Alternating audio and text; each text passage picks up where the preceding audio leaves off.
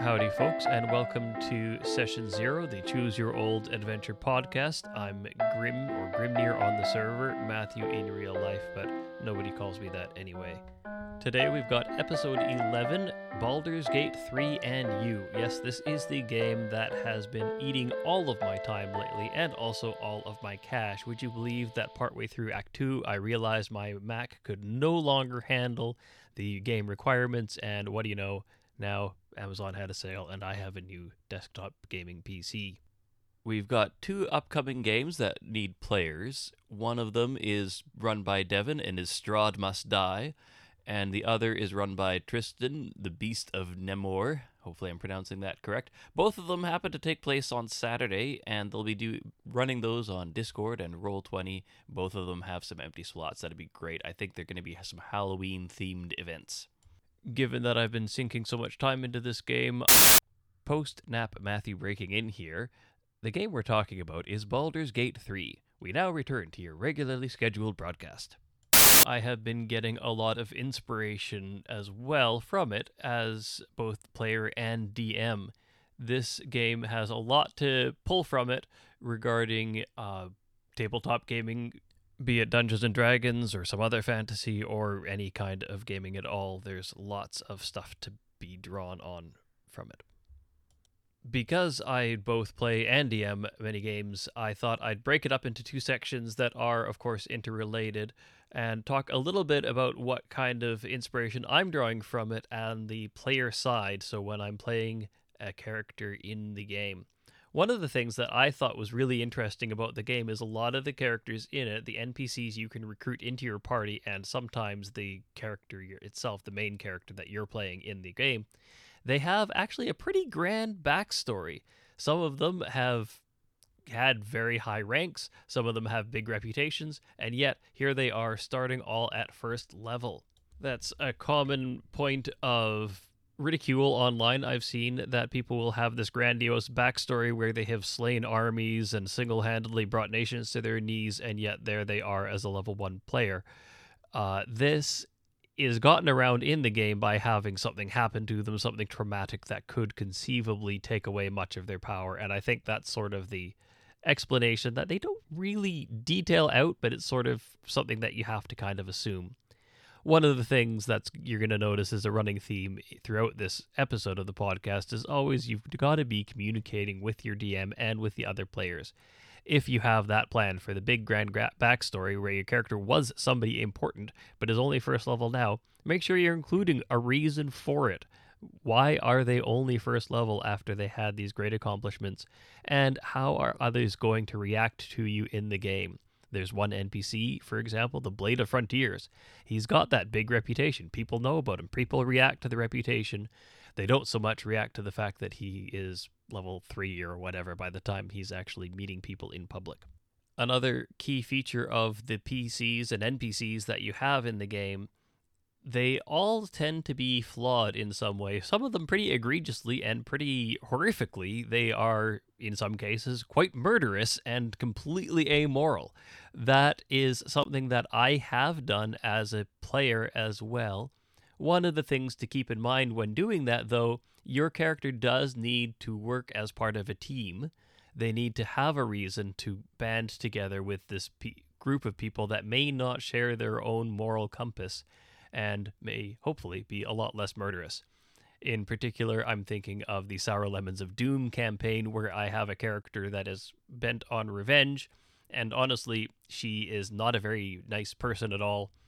Doesn't really care much for her fellow human beings, does care a lot about murdering people that she feels wronged her and deserve the death penalty for that. However, when building that character, I gave her a reason to work with the party, and also I went with what the DM wanted, and I am going in that that with the intention that she will grow as a person and theoretically potentially give up her quest for revenge or curb it or whatever. That's why it's a collective storytelling. I don't know what's going to happen myself necessarily. The other thing that comes to mind with that and related to it is that sometimes there's a lot of tension within the party. There are in the Baldur's Gate game there are two characters that you can pick up as NPCs who, at first meeting, want to kill each other. Well, one of them wants to murder the other. they can be talked down from it, and it all is a oh, just a, a, fun misunderstanding, as it turns out. But that misunderstanding has very real consequences. And there is nothing wrong, in my opinion, with having some inter party conflict. Intra party? I guess it's intra party at this point. Anyway, conflict within the party. One of the things that I do try to keep in mind when I'm having that as both a DM or a player, I don't want to roll against other members of my party. So I'm not going to make an intimidation check and force by game rules them to back down. That's not very fun for me as a player. That's something that you do to NPCs. However, you can roll against them, play your role, argue as your character against their character. That can be a lot more fun and hopefully resolve that tension within the party. And ideally, you as players are working together, even when you as characters are not that's the fun part is that we're all friends at the table even if the characters aren't friends at the table so ideally you're going to play against that other character but play with that other player to make a fun scene even if the characters involved in that scene would not consider it at all fun to summarize i think basically i'm saying have the grand backstory is fine as long as you're making sure to communicate with the DM and make sure it fits and that the character ends up at an appropriate level for the start of the campaign. Having a flawed character is also pretty awesome, especially if they are such an objectionable character to start. They should really have some room to grow, and you should be working with the other players and the DM at the table, even when the characters themselves are at odds let that tension go in the party, but don't roll against others. I mean, honestly, I'm of the opinion that a lot of people roll too often in role playing games. A lot of the stuff that is resolved with dice rolls, in my opinion, could be better resolved with just talking at the table. And this all comes down to communication being the key. When you're coming up with the story for your character, remember that the DM has put a ton of time into making the story for the whole party, not just your character. So, whatever story you've got in mind, you might need to be somewhat flexible, just like we talked about a bit last episode with bringing in a character from some fiction uh, that you've read or experienced in some other way.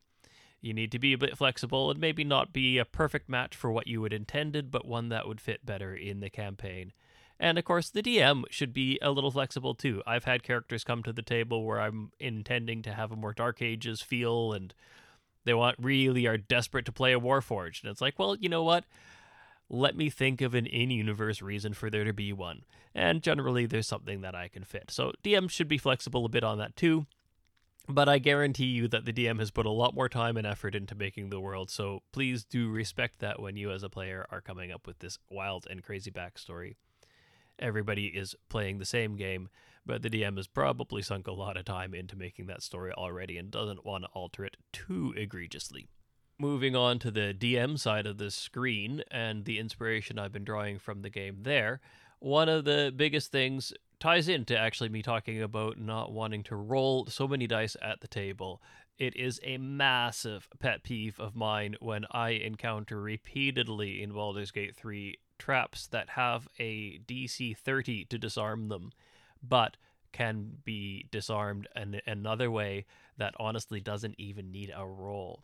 Well, if it doesn't need a roll to jam up the works, I think you people know what vents I'm talking about when I'm venting here. Uh, if you just can throw a rock onto it, that's not a DC 30 disarm traps roll. That's a DC 5, or you just declare it to have happened and you don't need to roll the dice. Anyway, that minor quibble aside, the game is awesome in all other ways. I love the game so much. But the other thing to draw is uh, terrain. I loved the use of varying heights in terrain in this game. Being slaughtered by a pair of minotaurs on the first round when one of them pushes me off of a cliff, and by me, I mean my entire party. Well, it sucks, but wow, what a moment, right? Uh, the but best part about that is I can just load a save game that doesn't work so well when you are playing around a table. There is no such thing as a save game, so DMs be careful with that. But they did make a lot of effort to make the terrain matter in this game. There are a lot of, there's a lot of difficult terrain and there are a lot of height differentials that are amazing to play through. However, most of us are playing this on a virtual tabletop with 2D maps, and it can be a little challenging to track height. A lot of that stuff has to end up, I think, in Theater of the Mind. At home games, people have gone to elaborate lengths to make amazing terrain for their players. I never have done that. I only just draw with a marker on a battle map. But you can simply tell people, hey, this one's 20 feet high. Have it written down somewhere, or pretend you had it written down somewhere and make it up when somebody asks. One of the things that I also noticed in the game is that bonus action push in Dungeons and Dragons 5e and in most other games that I've encountered recently, it costs you an actual action, a full on action to push somebody in combat. So the trade off in Baldur's Gate 3 to push somebody isn't as big as it is in a real game around a real table with real people or a virtual tabletop. So it may not be something that you'd want to implement. Honestly, I really don't think it is because, as I mentioned, you can't reload your save games. If you don't think about that and position yourself by that high ledge or get forced into it, well, you can die. Your character could die anyway. Uh, hopefully, not you, just your character, uh, from dying, from, from being pushed on that height. In a computer game, you just reload your save game, hopefully, not losing too much work. Another thing that struck me about the game is that there are moments when you can, with some clever thinking or uh, exploiting bugs in the game, trivialize some encounters. Uh, I haven't deliberately set about to find bugs and trivialize encounters that way, but I have found myself in situations where I just played my cards right and I had the encounter perfectly set up and it was meant to be a difficult encounter, but it was just a cakewalk. I rolled right through the enemy. They had no chance, and it was easy when it was supposed to be hard. That's something that I have actually been doing for years as a DM. If the players are clever and think of something that trivializes a challenge that was meant to be really difficult, a really tough encounter with a strong, scary boss, but you know what? I didn't think of something that they could do, and they think of this brilliant tactic that trivializes it. I go with it let them have it. Let them take the win, even if it is easy and you put so much work into it. We're here to have fun and tell a good story, and sometimes the good guys do get to win, and sometimes it isn't as difficult as the enemy was expecting. Their ego got in the way, and they didn't see the flaw in their plan. You know, that $200 vent cover that could have prevented that torpedo from blowing up the Death Star really does speak to the hubris of the villains, and let them do it that was my big one of my big things.